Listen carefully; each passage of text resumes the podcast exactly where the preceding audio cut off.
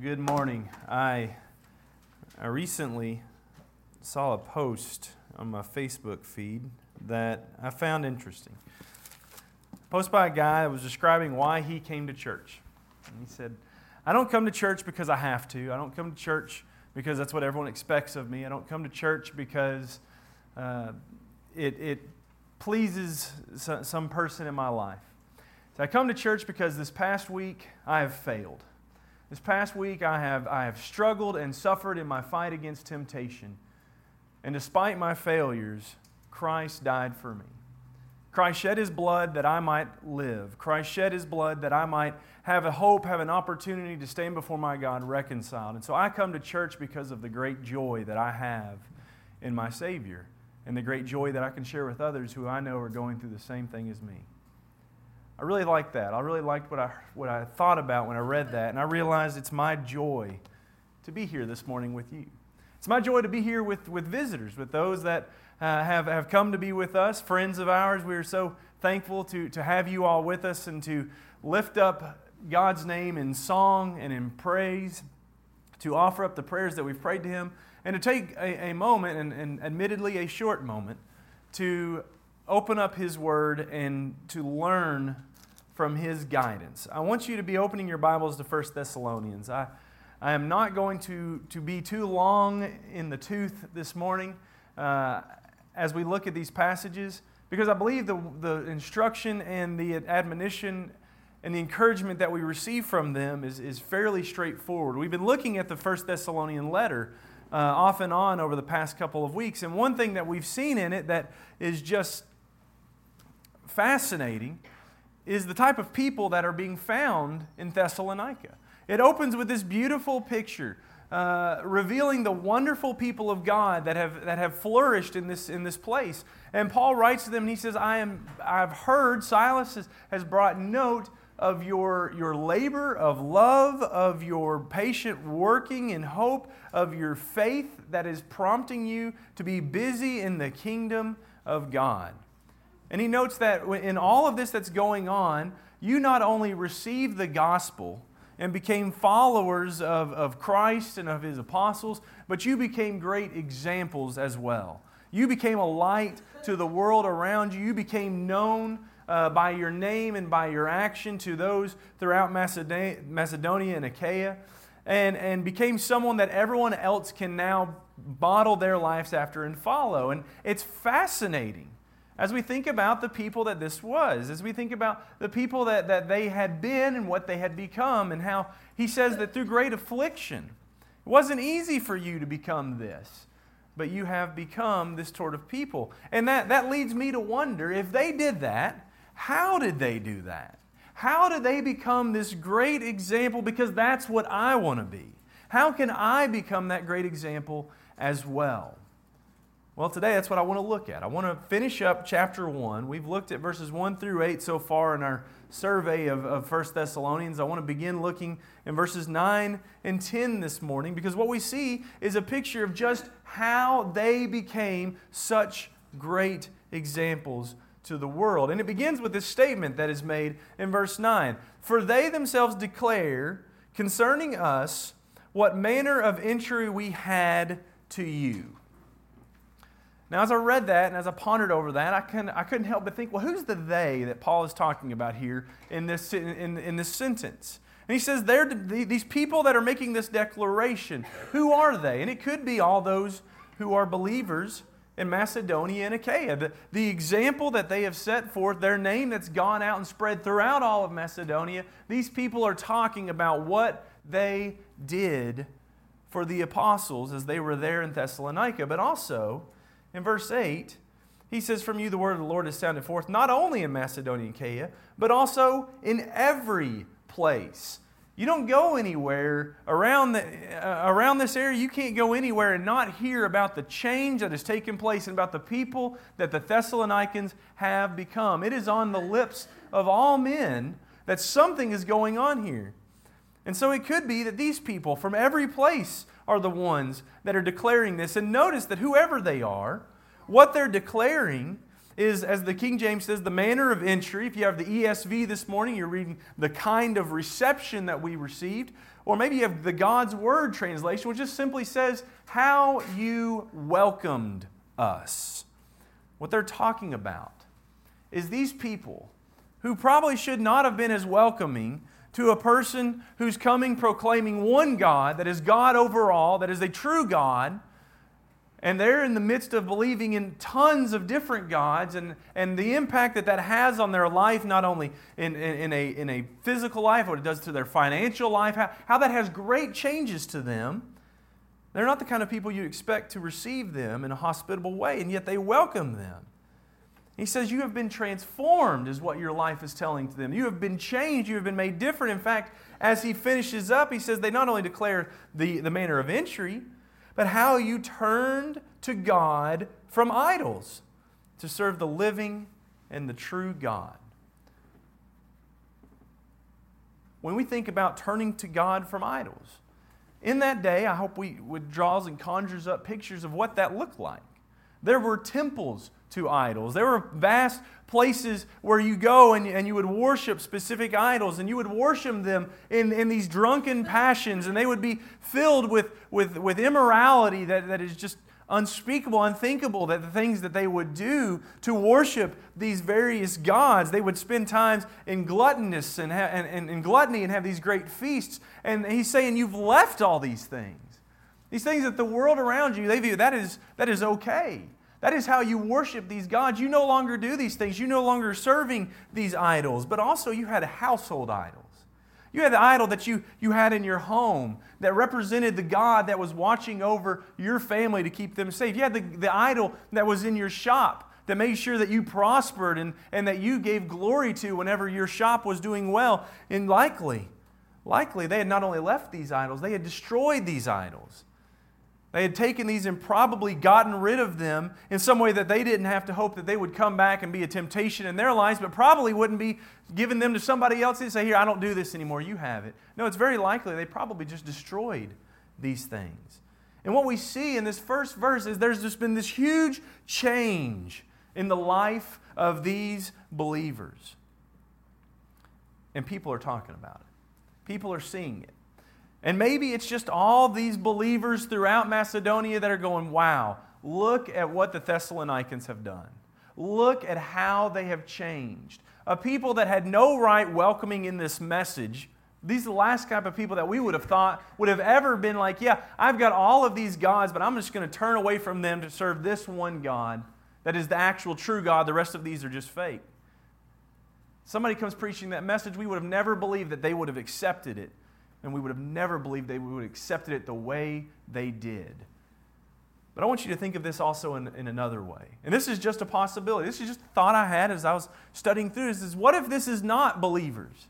Certainly likely it is believers that are saying that, but what if it's not? What if it's unbelievers? What if it's those in every place that are looking and going, Did you see what they did? Have you ever thought about that? You ever thought about the example that you set is spoken about? Even by people that don't believe like you. Maybe your neighbors that don't have the same beliefs that you have, that don't believe in God the way that you believe in God, but they see your example and maybe they talk about it. Can you picture maybe the neighbors of some of these, these Christians from Thessalonica They go to their other neighbors because that's what neighbors do? They talk about each other. We share news about what's going on in the neighborhood, and I can't imagine that that's probably that much different uh, from, uh, in 2,000 years, that we don't probably still do similar things today. So, can you imagine them going to their neighbor and say, Hey, did you see what, what Jim did? Did you see what Joe did? Would you, whoever this is, did you see how, how he took, he used to have that idol that he kept, and he's gotten rid of that. He's no longer showing up at the temple of Aphrodite or the temple of, of, of Zeus or the temple of Apollos or any of these gods, that, whether Roman or Greek, whoever it was that they served. He's no longer so, so, uh, showing up there. In fact, he's serving this, this God of the Jews. That, that, Yahweh, Jehovah. He's serving, he's serving that God. And it's, it's ruining his life. People are, people are just, they're, they're, they're being hard on him at work. They're, they're not giving him, he's, missing out on all the things that we get to enjoy, but he sure is happy.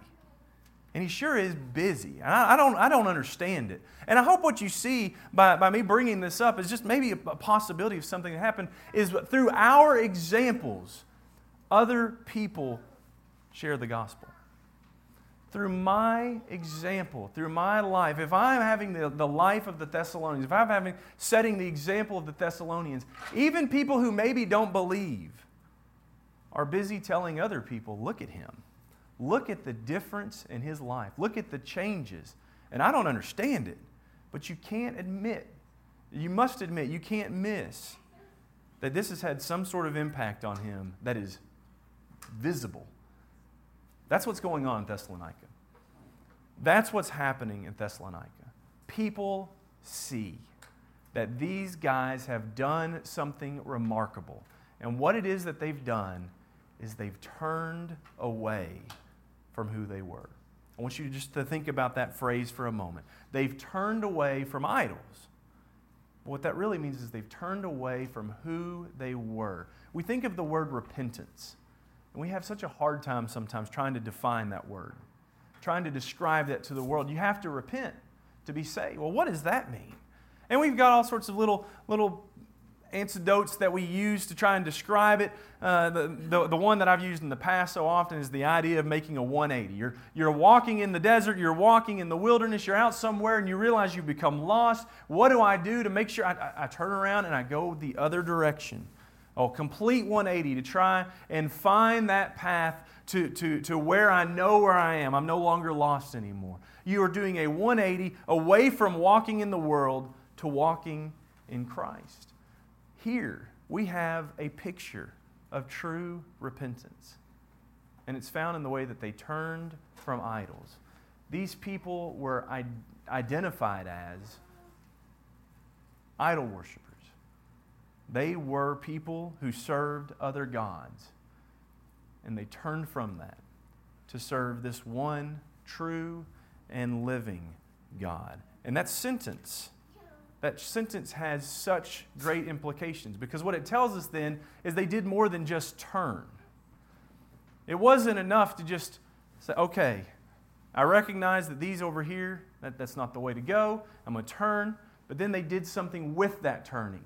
They did something, and the Greek, it's it, it, the, the word, I'm not even going to try to pronounce it because I, I, I tried to remember this word over and over again, and I realized I'm just going to mess it up. But the Greek word that is used here in verse 9 to say they served the living God is not a word, it's not a word that mankind would ever connect in the Greek culture between a man and a God. This is not the relationship that you would ever find Grecians, Romans connecting with the way I live in relationship to one of my gods, because what it means is servitude. It means slavery. It means bondservant. And so I want us to think about that for just a moment. First, going back to the idea that what it is they've turned to serve is the true and living God. We read last week from Psalm 115, verses 1 through 8. And if you remember, as we read through those verses, they describe those, these people who, who create idols and serve their idols. And you remember some of the things that he points out in them. He said those idols can't speak. They don't have mouths, but they have mouths, but they can't speak. They can't provide comfort for us. They can't for, provide instruction for us. They have ears, but they can't hear. They can't sympathize because they can't understand. They aren't able to enjoy our sacrifices, even though they have noses. They, they don't have, even though they have hands, they're not able to give us a hand in our lives. They have feet, but they're not able to walk with us. They have mouths, but they're not able to talk with us. And what he describes is an idol that is absolutely useless to do anything to possibly rescue us from the situations that we're in. And then he goes on to say, even are those who trust in them. He says, This is the living God. That's what they have turned to. That is who they are now serving. The living God, the God who can hear, the God who can speak, the God who can smell and handle and walk and talk. And this is who it is that they have come to serve. And that idea of serving, again, is so distant from this picture of God and man relationship between the Greeks and the Romans because the idea of morally serving a God was never ever thought of. You appease a god. Whenever it comes to Zeus, you don't serve Zeus. You hope that Zeus doesn't get mad at you and, and strike your, your, your, cattle dead, or worse yet, strike you dead with something. You just are in constant fear of this God and you want to make him happy, but you're never, ever considering the thought that you might have to be a slave to him. No, instead, you're just you. You live your life, you go about your day, and every now and then, when something good happens or something bad happens, you either attribute it to Zeus or, or to whatever God we're speaking of, or you make a sacrifice to try to appease him. But in the end of the day, you are you, and, and he is he, and that's the separation. And that's how the Greeks and the Romans oftentimes thought about their gods. And it becomes scary when I think about that because I see that's a lot of times how we think about our God about the true God. We re- fail to see the connection that we have to Him as servants. We begin to look at it as someone's, well, I just, if something is going good, I'm going to give him thanks. If something's going bad, I'm going to try to make a better sacrifice in my life. But I'm me and he's he. And we'll just live with that relationship. That's not how these Thessalonians lived. That is not the picture that they portray of a follower of Christ. Instead, they turn from their idols and they turn to serving Him, to walking with Him. I love when, when technology just decides I'm going to do something different. They turn to walking with Him and living subservient to Him. And they could do that because they recognize one, He's real. He is not something that somebody made. He's not a, a, an image of Him could never be made on this earth to actually ever fully describe what He is because He made that image. And that image is me. And so, what am I going to do? I'm going to live my life in moral subjugation to Him because He is a moral God. And that's the big difference that you find between uh, Him and, and the gods of the people around. There's no morality to these gods. There's no reason to live morally to them because they have no bearing on their lives and they have no morality. And they're seeing who God is. So turning to Him and serving Him requires more than just saying, I'm going to I'm going to change the way I'm walking. It's more than just, I'm not going to go to the idol shop anymore. I'm not going to go to the temple anymore. It's, I'm going to begin to understand who God is and who I am, and how that has an effect in my life. And that's where we see at the end of verse 9 that these are people who have turned and these are people who serve. Turned and served. But they didn't stop there. Verse 10 continues with what else they were doing. He says, They also waited for his son from heaven. It says, And to wait for his son from heaven, whom he raised from the dead, even Jesus, who delivers us from the wrath to come.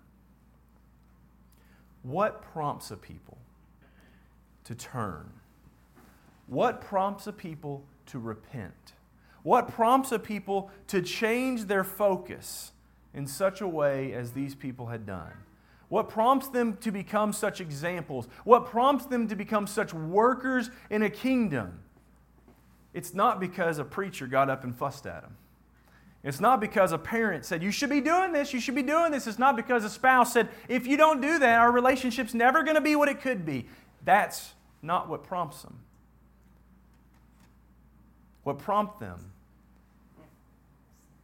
is waiting on Jesus Christ. Having this mentality to wait on the Lord is what prompts them to make such great changes, to turn and to serve. And I'm going to say right now that that's probably one of the hardest things in our society today. I was talking with my brother in law about the Mandela effect. I don't know if ever, anybody's ever heard about that. Um, well, feel free to, to talk about it after services, and it is just one of the most mind blowing things that's happening in our society right now, in my opinion. But essentially, what it means is people remember things that never ever happened, that are not real. But they remember it. I, I remember this, this happened. It's named after the fact that Nelson Mandela, many people believe that he died in prison. Nelson Mandela did not die in prison. He was released, he was imprisoned improperly, but, but he was released and he died in old age just not too long ago, about five years ago. But people remember this remarkably clear. No, he died in prison. And the reason why I believe is because we are inundated with so much information. Like never before in history, we just, it's like our eyes are just propped open and information is flooding into our minds at a staggering rate. And that makes it hard for us to remember what's real and what's not real. But it also makes it hard to do one other thing, and that is it's hard to wait. I need to find something. I know uh, we talked about in class, Google. Google challenge. That was the thing that we go out to eat sometimes at dinner and somebody brings something up. And I, I think this happened. Well, I think that happened. Google challenge. Phones come out. Let's see who can find the answer first. We're going to get into our, that World Wide Web and we're going to find it. But then you're somewhere and I don't have phone service and I don't have internet and I'm trying to find something. I'm getting out of the Bible. I'm getting out a book and I'm like, okay, I'm going to find this. I'm going to flip through it. About 30 seconds in, you're like, wow, I could have done been done with this if I had the internet. I don't like to wait. I think that is hard for, for, for our society. It is so hard for us to wait. We don't like to wait when it comes to restaurants. No one wants to be wait to be seated. You come in and they go, it's going to be 25 minutes, and you're like, oh, let's go somewhere else. When that meal would take you an hour to fix on your own at the house, but yet 25 minutes is just way too long for me to wait for someone to come and serve me. Whenever we're sitting in traffic, at a red light, at a traffic jam, whatever it is, the fact that I have to wait five minutes and, to, and add that into my, my tr- trip time to my destination, it just runs right through me. It's going to ruin the rest of my day. I'm going to be mad. Why are you mad? I don't know. Well, it's because I had to wait on the way and it just got everything started off on the wrong. foot. we don't like to wait. That's why we invented microwaves. No one wants to wait for things. But this is what Paul is saying led to the faithfulness of these Christians, that they were able to wait they have turned from their old lives, identified by idolatry, to a life of service of God, and they've filled their lives with works of faith and labors of love and patience of hope. They've become a gospel themselves, proclaiming in their own lives the good news of Jesus Christ, and they're doing all this despite the fact that they're dealing with great affliction. Their country hates them and they're being mistreated by their own people because of who they are. And the reason they're able to do on that is because they're waiting on Jesus Christ.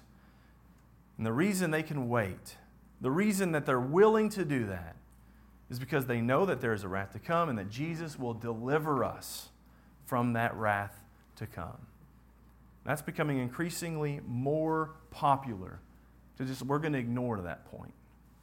We're not going to talk about that. The fact that there is a wrath to come. We'll talk about God. We'll talk about His love. We'll throw out the first three quarters of the Bible because that scares us, because that God looks angry. So we're not going to look at that at all. And we're just going to focus on love and happiness, and everyone goes to heaven. And, and that's just going to be what makes us comfortable. Paul speaks very clearly in verse 10. Jesus, who delivers us from the wrath to come. It's coming. And these people recognize that. And they recognize that Jesus is the salvation, He is the, the saving point to bring them out of that. And so, because of that, because they have hearts and eyes open to the truth of God that says, I know that one day God is going to judge the world. And I'm not scared of that because I know that I have the blood of Christ, that He is my Savior, come to rescue me. I will wait. I will endure. I will deal with hardships. Someone thinks that I am foolish for serving this God. That's okay. They can think that. I'm going to lose my job. I'm going to lose money. I may even lose my house, my friends, my, my, my life. That's okay because I know who I'm serving. I know who He is. I know what He has done. I know what He is going to do. And so I will wait. And what they're really doing is saying, I see true value. You see, we don't have a hard time waiting when the waiting is worth it. When the waiting is worth it, we'll wait no matter the cost. It's a brand new piece of technology and it's Black Friday and I get a good deal. I'm going to be there for three days with a tent camped out in front of a store because I'm going.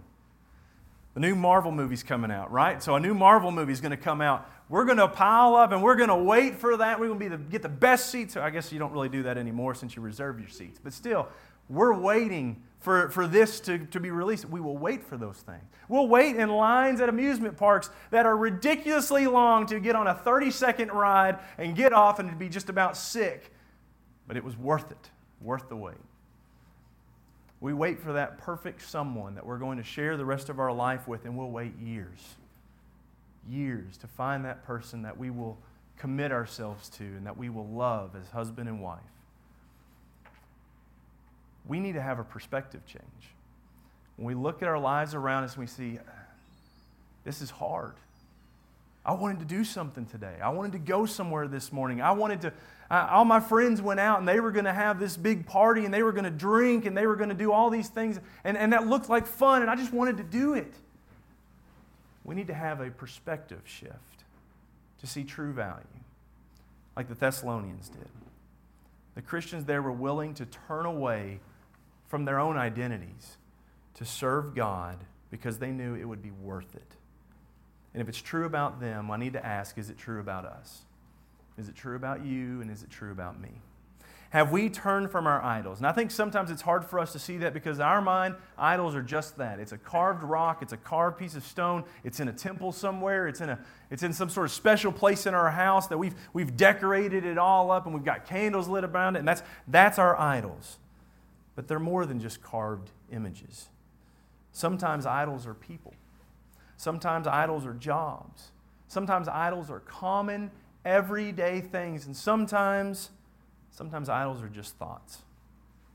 Sometimes idols are just concepts in our brain. And one of the greatest pictures of that, and probably the most popular idol that people erect and worship today, is the idol of comfort. How I feel. What makes me feel the way that I want to feel? What makes me feel good? Because after all, I live in a society that says, I'm just going to be me. And I can do what I want to do. And I can have it my way. Why? Because I'm me. And that's the greatest point of, of existence in the whole world in the eyes of our culture today. Everything is about how I feel.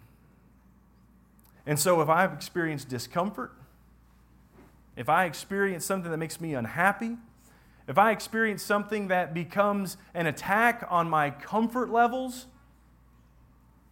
then I don't need to do that. Because I would rather sacrifice to the God of comfort than to the true living God that can rescue me from the wrath that is to come. For many, they look at that and they say, Things in my marriage aren't the way that I want them to be, and so I'll just I'll just divorce my spouse and get a new one because it's about me. Things in, in, in my church, there, there are things that are going on there that I don't like.